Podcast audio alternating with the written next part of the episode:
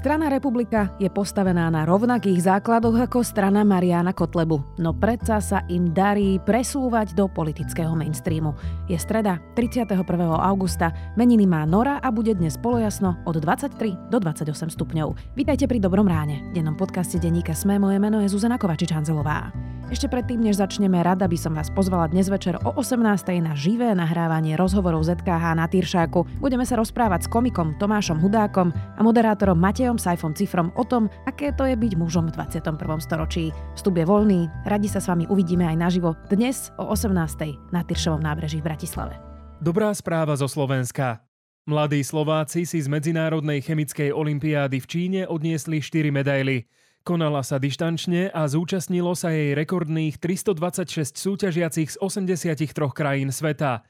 Ak sa vám nebodaj zdá ich úspech menej významný kvôli dištančnej verzii, prihliadnite na fakt, že zadania mali s odpoveďovými hárkami 75 strán v angličtine a nachádzali sa v nich úlohy ako skúmanie štruktúry oxidov v typickej čiernej glazúre čínskeho porcelánu, metódy zachytávania oxidu uhličitého zo vzduchu či úlohy týkajúce sa využitia fosfánov ako chirálnych katalizátorov v reakciách urýchľovaných prechodnými kovmi. Že tomu nerozumiete? Nevadí. Slovenskí gymnazisti za to získali dve strieborné a dve bronzové medaily. A to bola dobrá správa zo Slovenska. Dobré správy pre lepšiu budúcnosť vám prináša Slovenská sporiteľňa. Budúcnosť je vaša.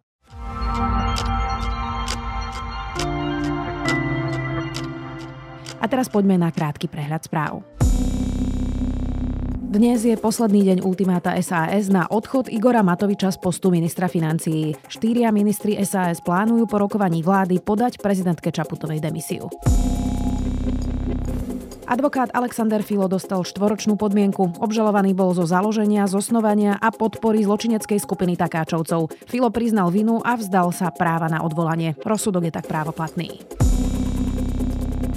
Prvá zásielka obilia z Ukrajiny do suchom postihnutého afrického rohu od začiatku invázie zakotvila v Džibuti. Loď s 23 tisíc tonami ukrajinskej pšenice vyplávala z ukrajinského prístavu pred dvomi týždňami. Čo skoro bude nasledovať ďalšia preprava 7 tisíc tón. Celková zásielka, ktorá bude vyložená v Džibuti a prepravená do Etiópie, vystačí pre 1,5 milióna ľudí na mesiac. Povodne v Pakistane spôsobené monzúnovými dažďami si vyžiadali už viac ako 1100 obetí. Zničili mosty, cesty, domy aj úrodu. Tretina krajiny je pod vodou. Veľké povodne súvisia aj s klimatickými zmenami. Viac takýchto správ nájdete na sme.sk.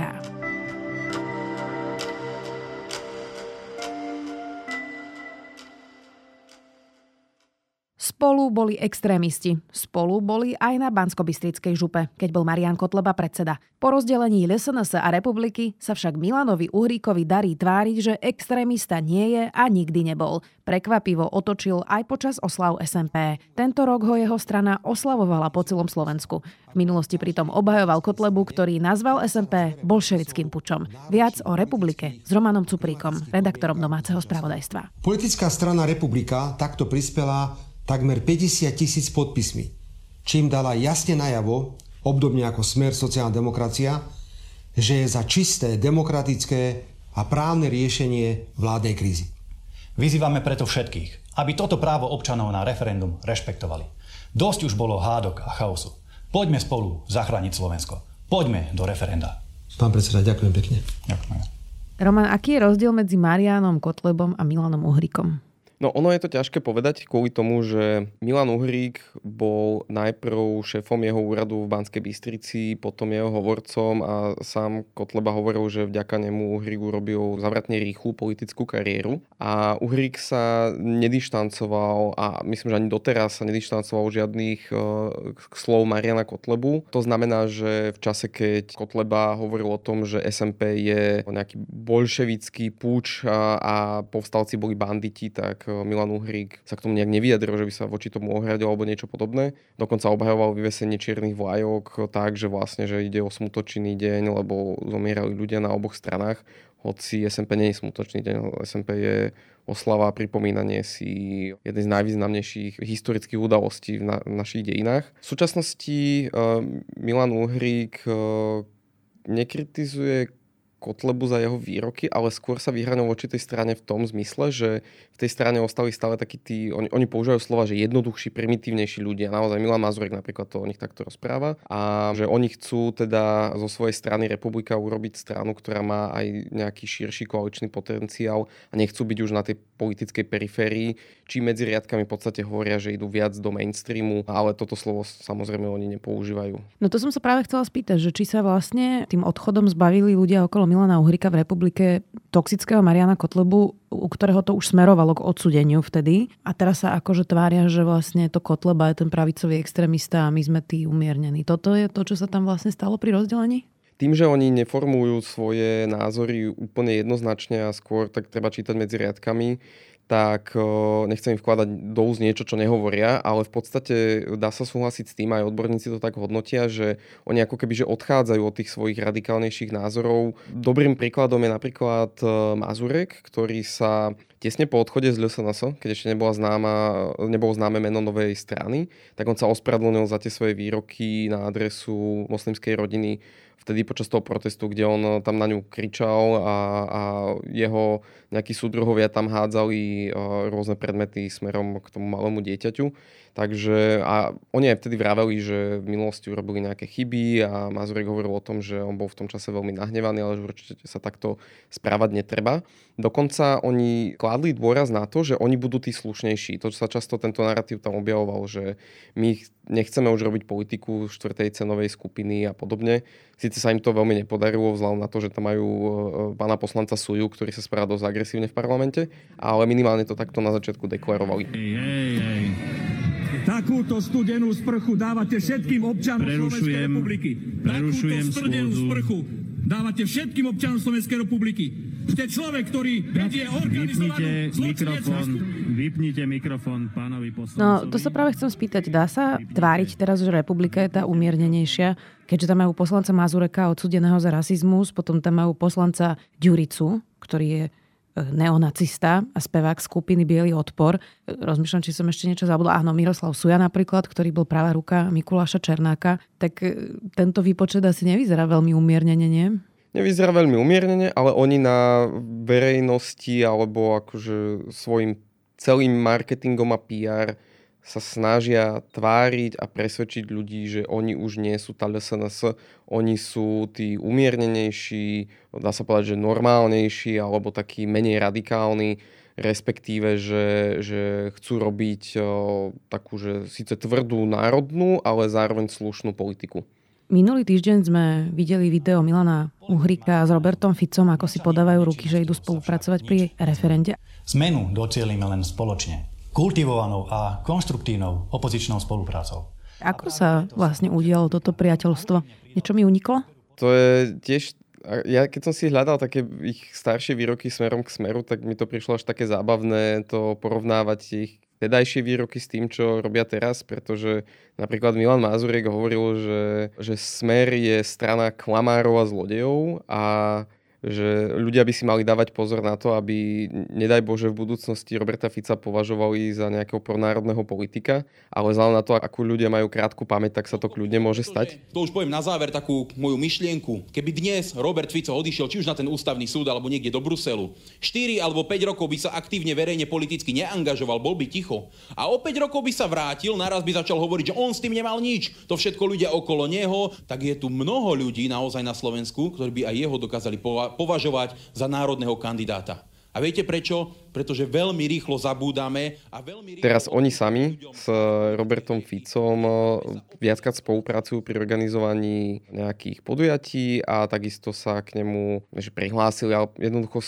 akože verejne eh, veľmi jasne deklarovali svoju spoluprácu so Smerom pri zbieraní hlasov za referendum. Dokonca všetci vieme, že v politike sú dôležité symboly, tak e, ja som si napríklad všimol, že samotná republika na svoju web stránku, keď informovala o tom, že pomohli tými 50 tisícmi hlasmi za referendum, tak tam dali fotku, ako Milan Uhrik si podáva ruku s Robertom Ficom vôbec to nemuseli urobiť. Oni tam mohli dať pokojne hociakú inú fotku, stačilo dať napríklad krabicu s hlasmi a podobne. A oni tam vyslovene cieľene obchali Roberta Fica. Čiže to niečo naznačuje o tom, že ako oni vnímajú tú spoluprácu.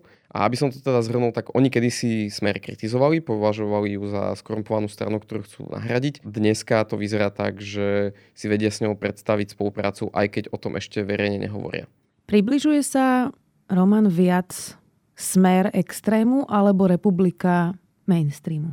Oboje. Strana Smer je čoraz radikálnejšia vo svojom správaní, najmä počas mítingov. Asi najvypuklejším, také dva najvypuklejšie body, ktoré mi napadnú, tak bolo nadávanie prezidentke Zuzane Čaputovej. Toto naozaj si Naposledy si pamätám, keď LSNS a počas protestu proti imigrácii skandovalo nadávky voči Monike Beňovej tak teraz sa niečo podobné zopakovalo na akcii Smeru, kde nadávali prezidentke Zuzane Čaputovej. A bola tam aj Monika Beňová? A bola tam aj Monika Beňová, ktorá sa tvárila, že to nepočuje. Že na pani prezidentku včera údajne zaznievali nejaké nádavky na našom prvom majovom stretnutí v Nitre, takže ak je tomu tak, ja som to naozaj nepočula, ale a potom povedala, že ona odíde zo, zo Smeru, pokiaľ bude Smer spolupracovať s republikou Teraz, keď spolupracujú na referende, tak tvrdí, že ona to myslela tak, že keď budú spolu vo vláde, uvidíme, čo povie, keď by náhodou boli spolu vo vláde. Druhým takým bodom bolo, keď si Smer teraz zavolal na, na podujatie k SMPčku aj ruského a bieloruského veľvyslanca, čo bol úplne jednoznačný odkaz tomu, že kam sa oni teda akože prikláňajú. Dovolte mi teraz odovzdať slovo veľvyslancovi Ruskej federácie, pánovi Igorovi Bráčikovi. Pretože opäť, eh, ak by chceli, mohli to robiť úplne inak, ale aj samotný Robert Fico na tej chate spomínal, že v politike sú veľmi dôležité symboly a že je oveľa účinnejšie raz niečo tomu voličovi ukázať, ako mu stokrát niečo hovoriť, takže oni veľmi dobre vedeli, že čo robia. No a čo sa týka tej republiky, tak eh, ona sa snaží približovať tomu mainstreamu, tak to hodnotia odborníci. Ja mám podobný názor na to, že um, ako sa snažia vyhybať tým uh, takým témam, ktoré rozdeľujú spoločnosť, respektíve nechcú veľmi riešiť už tú minulosť ohľadom TISA, ohľadom SMPčka a podobne. Skôr akcentujú to, že my ideme teraz vymeniť túto neschopnú vládu a, a aj napríklad pri tom SMP hovorili o tom, že treba nejako normálne akože spolupracovať a čím keď si predstavím, že s kým by asi tak mohli spolupracovať, tak im ostáva najmä ten smer.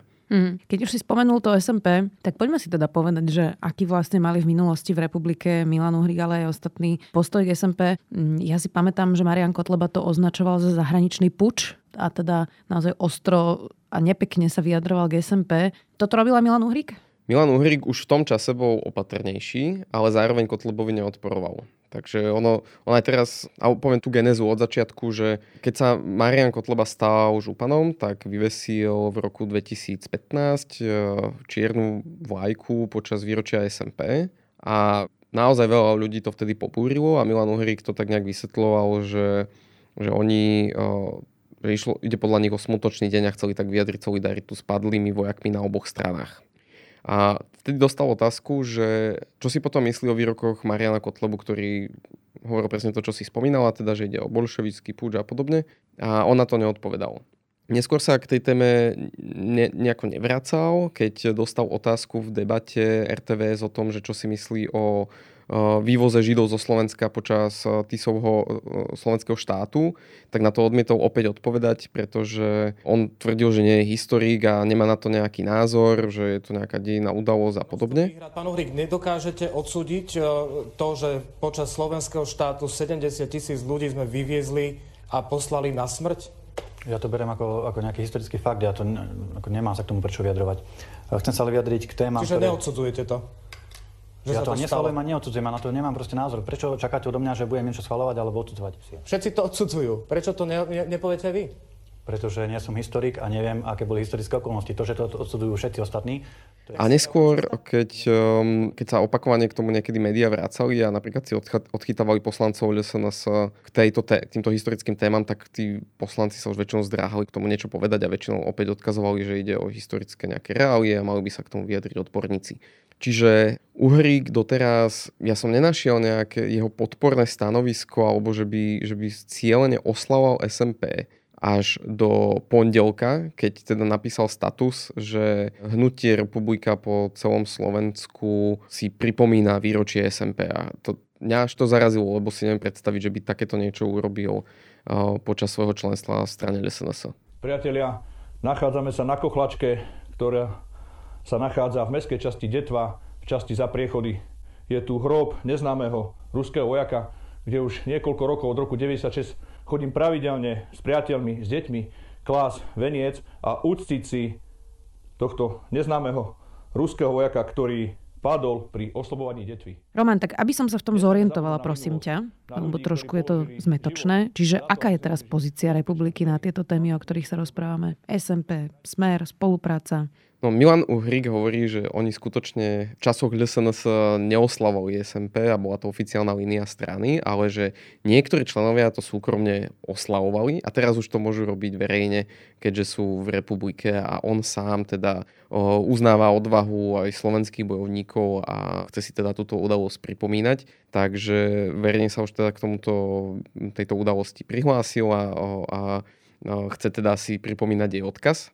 A čo sa týka spolupráce so Smerom, tak ja som pripomínal nejaké dávnejšie vyjadrenia k tomu, že ako tú stranu kritizovali. A on povedal, že tak išlo o vyjadrenia, ktoré boli urobené v nejakom kontexte v tej dobe, keď napríklad boli v prezidentskej kampani a že v súčasnosti nemá stranu Smer zmysel kritizovať, keďže ide o opozičnú stranu a skôr sa sústredia na, na súčasnú koalíciu. A na priamu otázku, teda, že či si vie predstaviť spoluprácu so Smerom po budúcich voľbách, povedal, že o všetkom rozhodnú voliči a prakticky sa teda vyhol priamej odpovedi, ale ani túto spoluprácu nevylúčil. Inak na tých oslavách SMP rečnili aj politici tejto koalície, a teda všetci, aj Boris Kolár, aj Eduard Heger mali v tých, v tých prejavoch odsudenie spolupráce s fašistami. Viackrát to tam naznačovali. Zároveň však táto koalícia neustále koketuje s nejakou podporou niektorých návrhov, možno aj koalície, uvidíme, ako to dopadne, práve pravicových extrémistov, alebo teda fašistov, keď to zjednodušíme, tak podarilo sa vlastne práve republike tváriť, že tá ich extrémistická minulosť vlastne nebola a že teda ten extrémista je ten Kotleba, ale možno s tou republikou by sme mohli spolupracovať? Na to máme dokonca už aj konkrétne dáta z viacerých prieskumov, ktoré ukazujú, že voliči naozaj vidia rozdiel medzi LSNS a republikou a považujú republiku za umiernenejšiu, alebo respektíve viac voličov považuje republiku za extrémistickú stranu, ako je to v prípade LSNS. Konkrétne februárový prieskum Fokusu, ktorý, ktorý sa robil pre reláciu na telo, tak ukázal, že napríklad budúcu koalíciu s podporou LSNS, o ktorej sa debatovalo, že či by náhodou Smer a LSNS nemohli nejakú, nejakú koalíciu pozliepať. Vtedy to bolo neakceptovateľné pre 80% opýtaných ale ak by len o republiku, tak je, to bolo neakceptovateľné pre 67% opýtaných. Ďalší prieskum, ktorý zverejnil v júli Inštitút pre verejné otázky, ukázal, že 64% opýtaných si myslí, že LSNS má blízko k extrémizmu, ale v prípade hnutia republika išlo len o 21%. Takže tam je, tam je rozdiel akože trojnásobný v tom, že ako verejnosť vníma túto stranu, napriek jej minulosti, napriek tomu všetkému, čo sme si tu povedali. A zaujímavé je, že prieskum ukázal dokonca to, že 20% voličov republiky si o LSNS myslí, že, že ide o extrémistickú stranu. Čo môže byť, ja nie som teda sociológ, ale typujem, že by to mohlo byť spôsobené tým, že republika zobrala časť voličov aj z nejakých iných strán alebo nevoličov a tam sa už môžu ukázať takí tí voliči, ktorí nepatria k tomu tvrdému jadru extrémistov, skôr ide o takých akože bežných ľudí, ktorí hľadajú nejakú alternatívu a tí SNS mohli považovať a považujú za extrémistov, ale v republike už tento problém nevidia, tak eh, sa ju rozhodli voliť. Ale inak akože politolog Tomáš Nociar tiež hovorí, že, že sa jej to naozaj podarilo. Už, už teraz to vidno, že republike sa jednoducho podarilo vymaniť sa z tej, mm, z tej takej nálepky, ktorú má od LSNS a keď si vezmeme, že tá strana vznikla fakt pomerne nedávno, že je to nejaký rok a pol možno, tak je to, je to neuveriteľné, ako rýchlo sa oni dokázali mm, vyhraniť voči tej strane LSNS. A viete prečo? Pretože veľmi rýchlo zabúdame a veľmi rýchlo odpúšťame ľuďom staré politické hriechy a nechávame sa opíjať lacnými sľubmi, lacnými rečami. Ale ako hovoril kolega Martin Belusky, politikov musíme súdiť výhradne, naozaj výhradne na základe činov. A Roman, znamená to, že máme krátku pamäť? Je toto choroba slovenského voliča, že napríklad vidíme, že aj Robert Fico hovorí niektoré veci úplne opačne, ako hovoril pár rokov dozadu, že republika dokáže vlastne veľkú časť svojich voličov presvedčiť presvedčiť o tom, že ich minulosť vlastne nebola ich minulosťou. A teraz by sme mohli asi rád rádom pokračovať cez spomienkový optimizmus o SDKU teraz až, až po ďalšie veci. Tak máme krátku pamäť? To je bežné, že čas voličov má krátku pamäť. S tým sa treba jednoducho zmieriť, že časť populácie buď nesledujete médiá a reálne si nemá ani veľmi ako pamätať tie výroky, alebo keď nejakého politika preferuje a niečím, ju, niečím tých ľudí presvedčil, tak sú mu ochotní aj odpustiť tie jeho dávnejšie prehrešky a je to už fakt stokrát, miliónkrát e, potvrdené rôznymi prieskumami, takže nejak ma to neprekvapuje, že sa to udialo. Skôr je zaujímavé, že ako sa tej republike to rýchlo podarilo aj v tom zmysle, že nabrala nových voličov, presvedčila časť voličov SNS, ale presvedčila časť voličov aj iných strán. Ukazuje to na to, že je tu taký celkový dopyt po nejakej ešte znovu radikálnej strane, ktorá ale nebude už až tak radikálna, ako to bol, ako bol, aký bol Kotleba ešte v časoch, keď nosil tie uniformy a, a mal všelijaké rôzne extremistické vyjadrenia. Tak dúfam, že sme si tú minulosť aspoň trochu pripomenuli v dobrom ráne. Roman Cuprik, redaktor denníka Sme.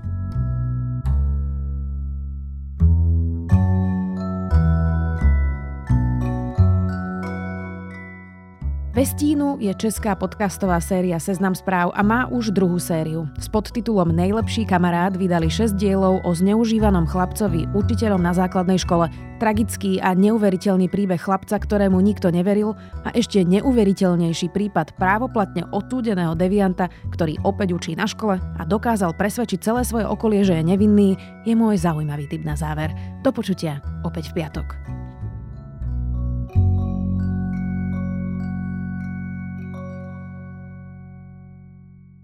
Aj vy máte pocit, že história je divadlo, ktoré sa stále opakuje, len občas mení obsadenie a kulisy? Alebo skôr pozeráte na minulosť ako na mnohovrstevnú skladačku a záhadu, ktorá vás vťahuje a láka objavovať neznámy svet? Alebo sú dejiny len výmyslom tých, ktorí o nich hovoria? To je len zo pár otázok, o ktorých budete premýšľať pri počúvaní pravidelného podcastu Dejiny denníka Sme. Odpoveď vždy nedostanete, ale už hľadanie a objavovanie je zážitok. Moje meno je Jaro Valent a každú nedelu sa spolu s hosťom vydávame na túto poznávaciu cestu.